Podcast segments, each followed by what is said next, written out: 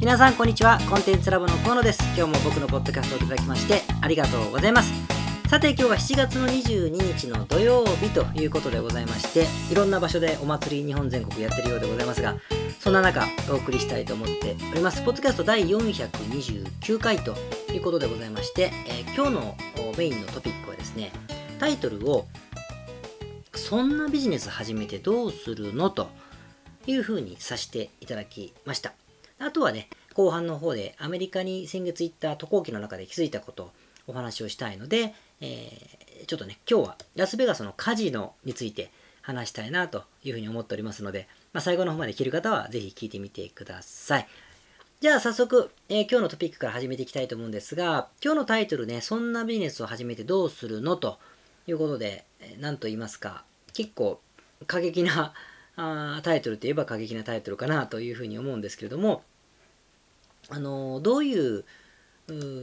ことかというとですね、まあ、仕事柄結構僕はコンサルティングをしてますので新しい企業のアイデアっていうことをあの聞くことが多いんですよ。でしかもこれから始めることに対してこういうことをしたいという人もいるけれどもでもそういう人は大体何をすればいいだろうかという議論が多いので一からまあ考えていくことが多いんですがそれよりもね何かをもうしている人が2つ目のビジネスとしてこういうのをしたいんだけどという話を聞くことの方があの多いなと。まあ1回やってる人は慣れてますんでね、2つ目思いつくこともあるから言われることが多いわけですよね。で、そういう時に結構ですね、あの、やめた方がいいんじゃないのかなと思うこともあるので、まあ、その類の話を今日はしたいんですね。で例えばの話ですけど、まあ本当の話ですね。本当にあった話ですが、例えば、えっと、A さんという方がいます。で、A さんという方は、ある国でね、ある国でビジネスアテンドとか、その国へ参入する人たちの会社設立とか、みたいなサポートをしてるんですよ。まあそういうビジネスをしてると、コーディネートとか、コーディネーションのビジネスをしているんですけれども、で、それなんでかというと当たり前だけど、その国というのは、購買力がすごく上がってきてるわけですよ。だから参入したい人が結構いるとか、いうことになるわけだけども、なんでオンラインショッピングというものもすごく、まあ、成長期に入っているという感じなんですよね。で、その国は、あまあまあ、アジアのエリアのある国だったとするとね、まあヨーロッパもそうだけど、日本の商品がとってもよく売れていると。ネットショップでもとってもよく売れているという状況だとします。で、そこで A さんは、当然のごとく、その国でネットショップをしたいなというふうに思ったわけですよ。日本のものを売るっていうやつですね。日本のものを海外のネットショップで売るということをやりたいなということになり、で、僕にもそういうご相談をいただけたという形なんですよね。なんですが、僕はこのお話を聞いたときに、それってやる必要ありますかね？という話を生意気にもしてたわけですね。やめとけばいいんじゃないですかと。それはやめとけばいいんじゃないですか話をしました。で、もちろん、その、これはうん、自己弁護をするわけじゃないですが、僕はそれほどですね、人の仕事をね、その、急に人が思いついたビジネスをですね、頭ごなしに否定するほど、ものを知っていると誤解をしているような傲慢な人間ではないと思うんです、自分自身が。そこまで傲慢ではないと。あの、わがままですけどね、でも傲慢ではないと思うんです。ですから否定したっていうよりも、他の方が儲かるかなというふうに思ったから、この時は代案をあのちょっとご提案したんですよね。ということがありました。ね、で、他のケースもあります。次 B さん。B さんはですね、この方はアメリカで長らく、日本のですね、日系の現地法人とかね、いろんなそういう会社で、社長だったりとか、管理職、つまりエグゼクティブな仕事をですね、歴任されてきた方です。だから、ポットでのサラリーマンじゃなくて、まあ、プロサラリーマンですよね。もう、課長島工作みたいな感じの、今、今、会長か、島工作さんみたいな人ですよ。で、エリートサラリーマンであるというふうに僕は理解するんですが、で、この方が、旅、この度、まあ、退職しましてね、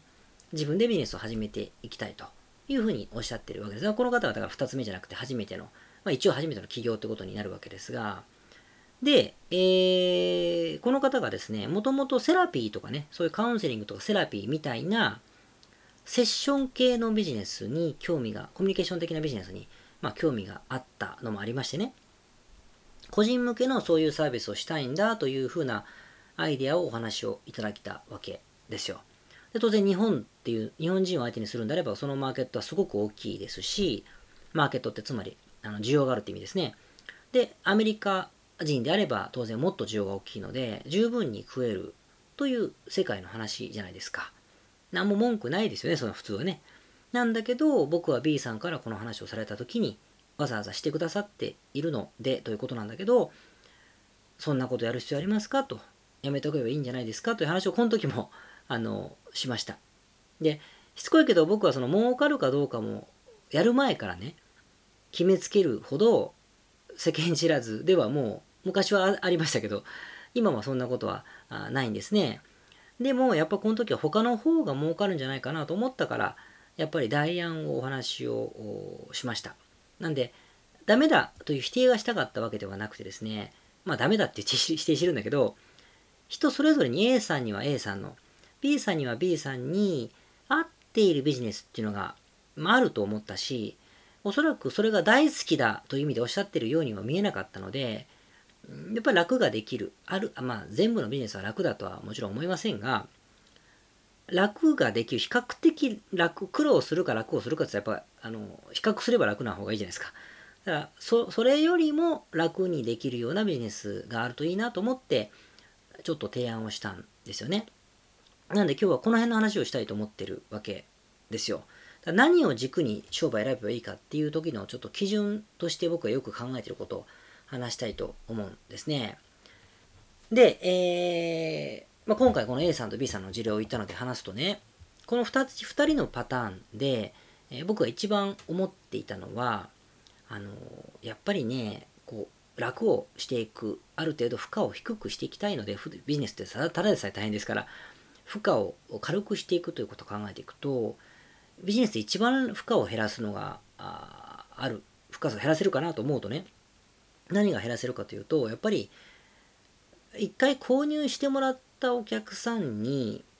もう一回購入してもらうってことがやっぱり一番負荷が低くなるんですよね。これが一番ビジネスで大事。だから顧客性質の重要性っていうのは昔から言われてるわけですね。ですよ。ってことは、別にリピそんなことをせずに今の商売頑張ってリピートしてくださいという話をしたかったわけじゃなくて、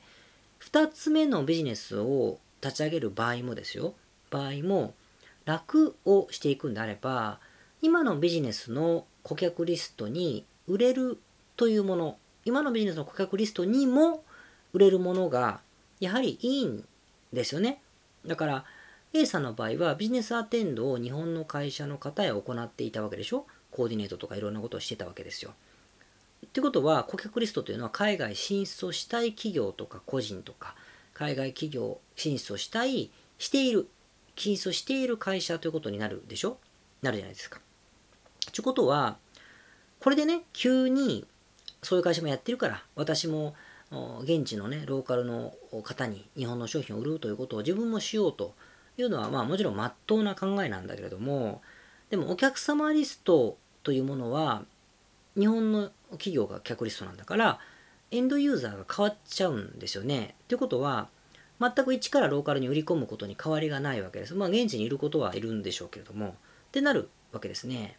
って考えていくと全く今までのことって使えてるようで使えないんですよね。使えてるようで使えない。って考えていくとやっぱりねこうしんどいことをやることになるわけですよ。であれば、代案としては、よっぽどそれがしたくてしょうがないんだったら別ですけどね。代案としては、今のリストを使える方を考えてみるといいと思っていて、同じネットショップをするにしても、例えばで現地のローカルに対するテスト販売みたいなものをね、パッケージで販売すると。テスト販売、いろんなソーシャルを使ってこういうツールを運用してみます。何回こうやってやってますとか、ネットショップをこうやってモールを作って、少しプロモーションしてみて、その結果をレビューしますとか、ユーザーグループにアンケートって報告しますとかっていうパッケージで、やった結果をフィードバックするというようなものを、ものをね、ものを日本の企業に売るということをするとですね、客リストが同じなんですよね。同じになると。受託している作業は違いますけれども。ってなってくると、顧客リストが使えるので、比較的立ち上がりがスムーズになるだろうな、ということなんですよ。伝わります？やることはネットショップもやるのかもしれないけれども、ユーザーが同じってことが言いたいんですよね。お金をもらう相手が同じ。で、B さんの場合も同じで、この方の場合初めてのビジネスだったんですから、それは好きなことをやればいいんですよ。いいんです。誰にもうまくいかのかなんか言わせる必要はないですから。だけれども、何十年もですね、いわゆる、島耕作さんなわけですよ。あの会社がいいとか嫌いとか好きなやつ嫌いなやつもいるいると思いますよ。だけれども取引先もいたでしょう。で退職した瞬間仕方する人もいたでしょう。だけれどもでも少なくても人間関係というのは過去からずっと引っ張っているわけだから途中でねルーザーになった僕らと違って全然あるわけですよ。でしかもセラピーを求める人たちのコミュニティにいたわけではないバリバリ仕事なさってたはずですからねいたわけじゃないのんびりそんなことはできなかったはずですよね。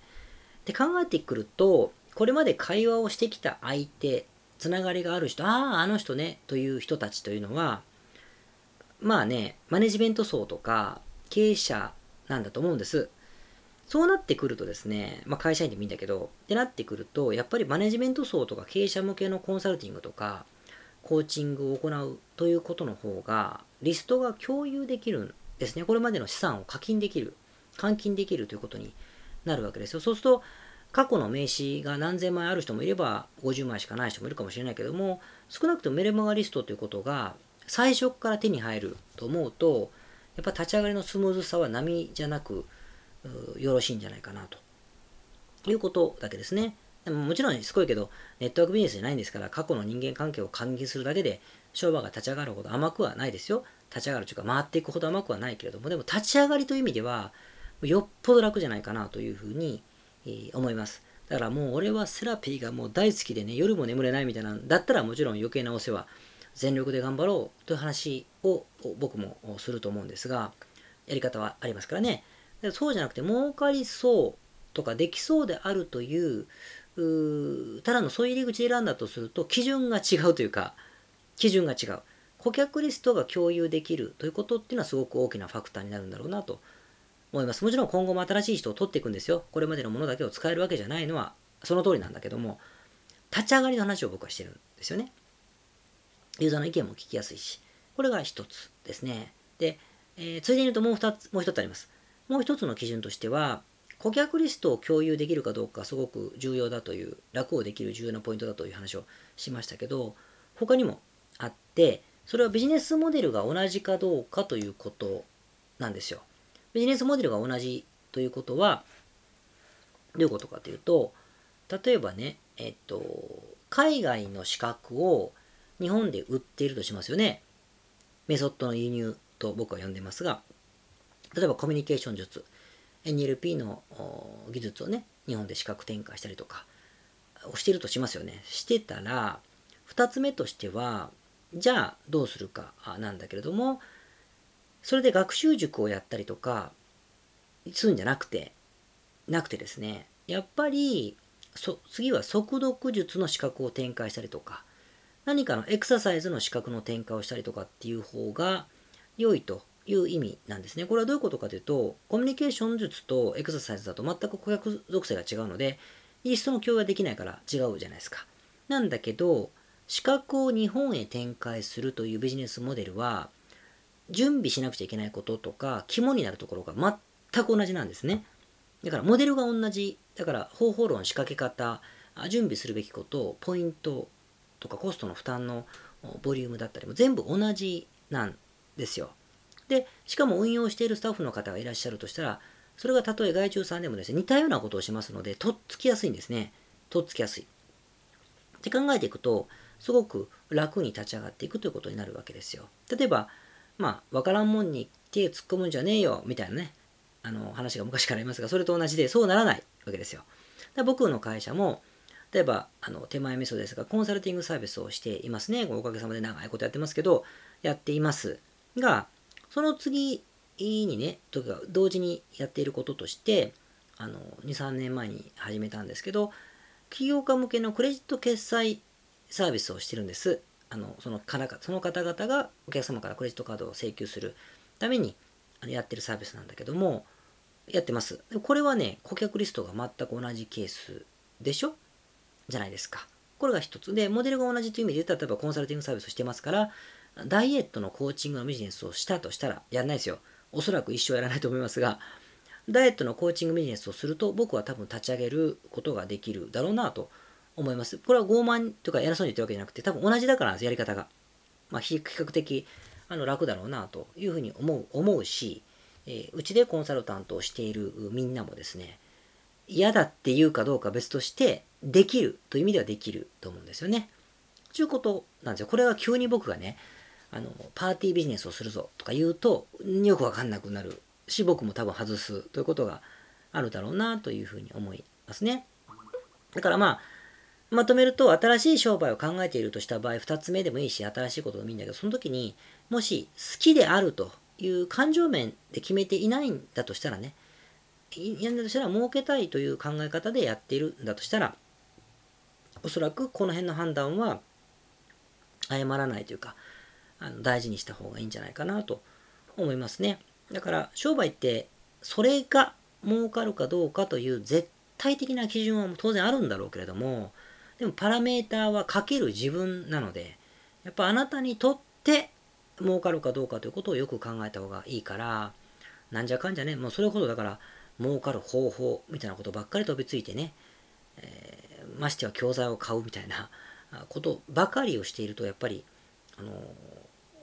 なんつうのかな、具の骨頂みたいな話を絵に描いたみたいに、まあそんな買うことについて人の勝手なんですけど、とことになっちゃいますからね。あのそうではなく、それが自分にとって儲かるかどうかという基準でやっぱ考えた方が、最終的にはいわゆる楽して儲かるという話にもつながっていくんだろうなという、まあ、皮肉な話があるわけですよね。ということで、えー、今日はこの話をしてみ、えー、ました。どうでしょう？ちょうど2つ目考えている方は意識してみていただければなと思って、えー、おります。じゃあ、えー、っと、以上ですね。続きまして、今日の雑談コーナーはですね、アメリカ渡航記をいくつかお送りしているので、今日はね、またその続きですけれども、もう一月ぐらい前になりますかね、ロサンゼルスに行ってきたわけですね。で、その時の出来事をいくつか話してるんですけど、今日はね、ラスベガスに行った時の話をまたします。あの、ザッポスという世界的な有名なネットショップの会社、靴のネットショップの会社に視察に行ったという話はしましたよね。これはまあしましたけども、そのラスベガス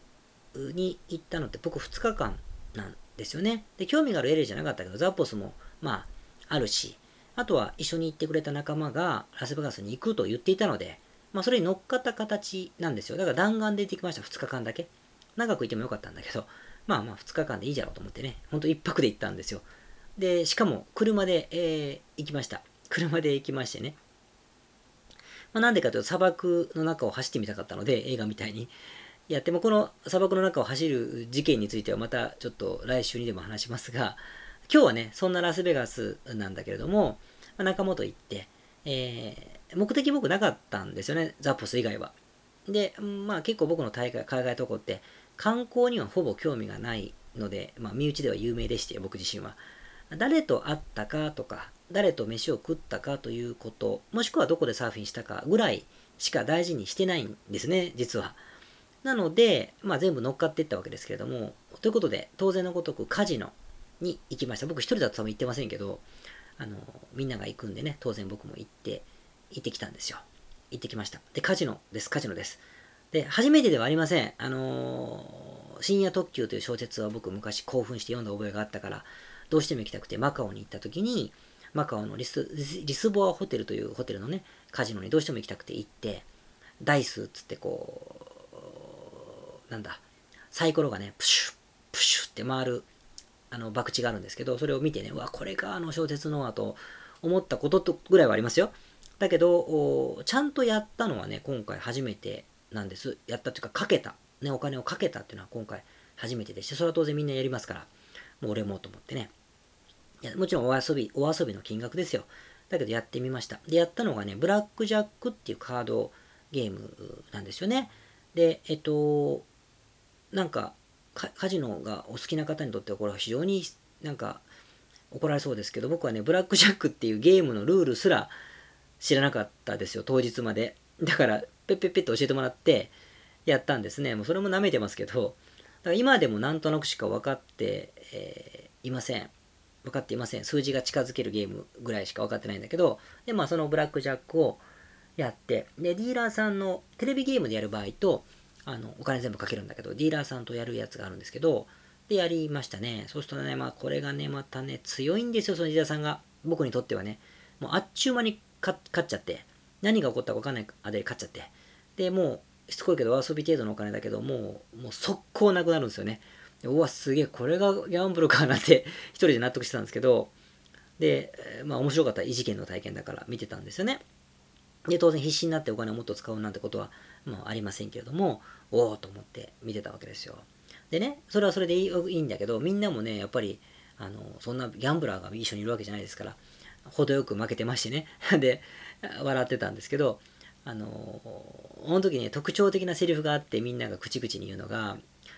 この人強いから、あっちの弱そうなディーラーとやろうよとかね。負けた後ですよ。あと、このお店はあれだから、あっちの店だったらいいんじゃないかとかね。今日こうだったけど、明日も行ってみようよみたいな話になるんですよね。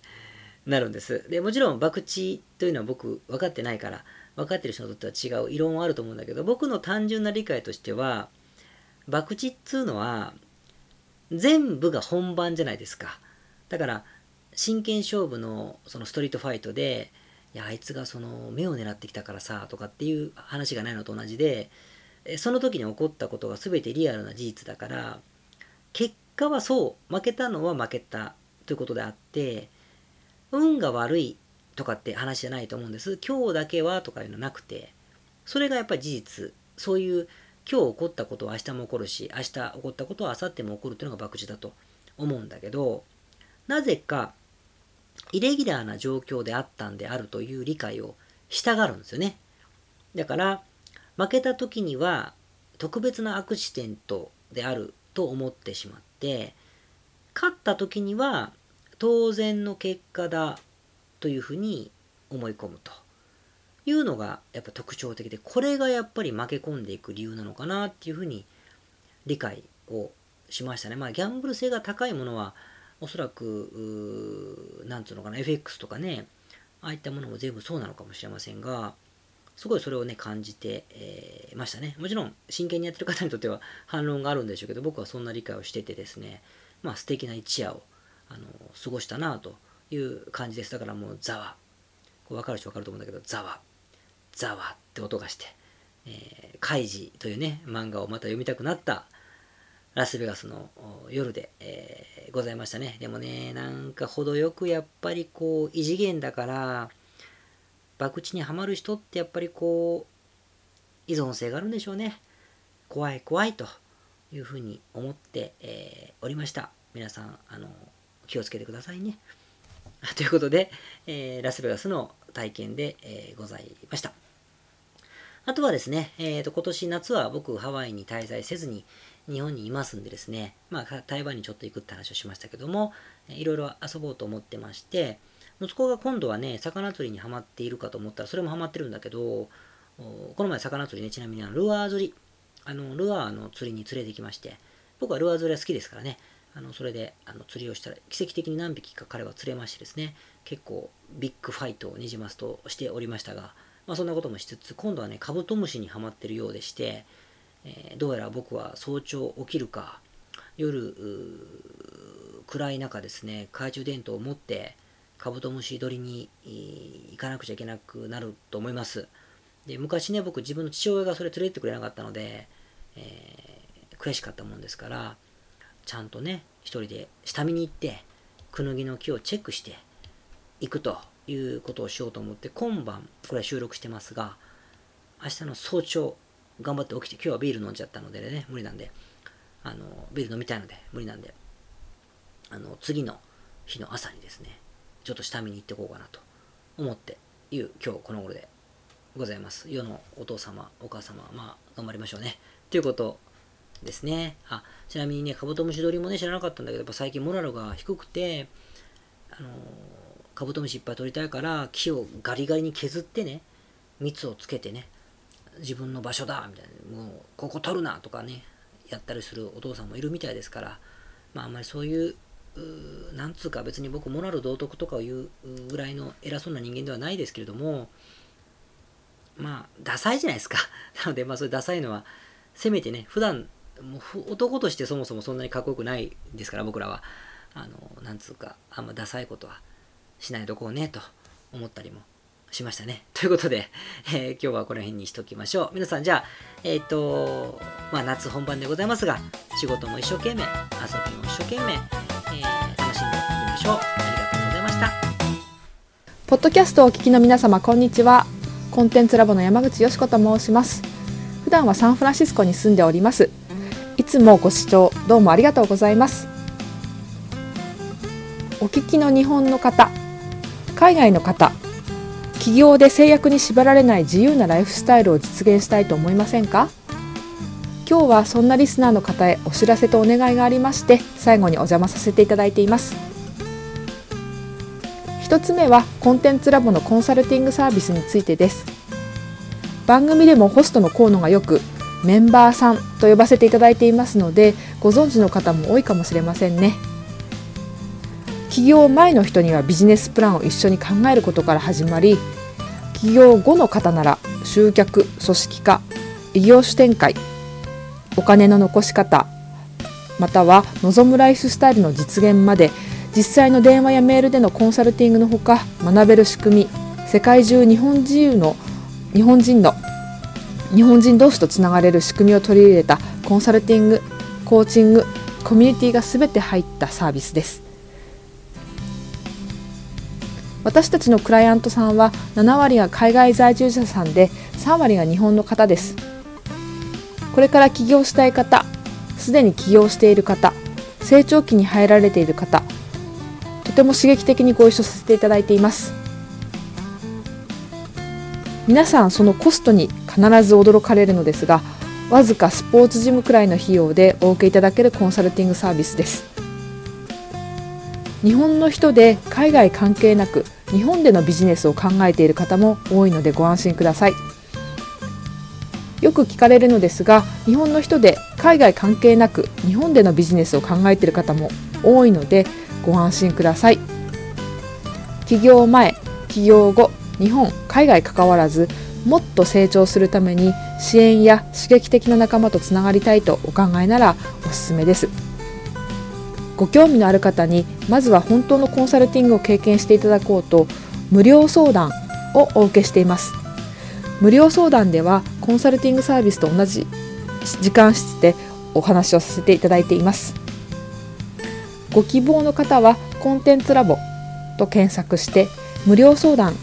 よりお申し込みください。解決の糸口になればいいなと思っております。お話できるのを楽しみにしています。これからもポッドキャストをお楽しみくださいありがとうございました。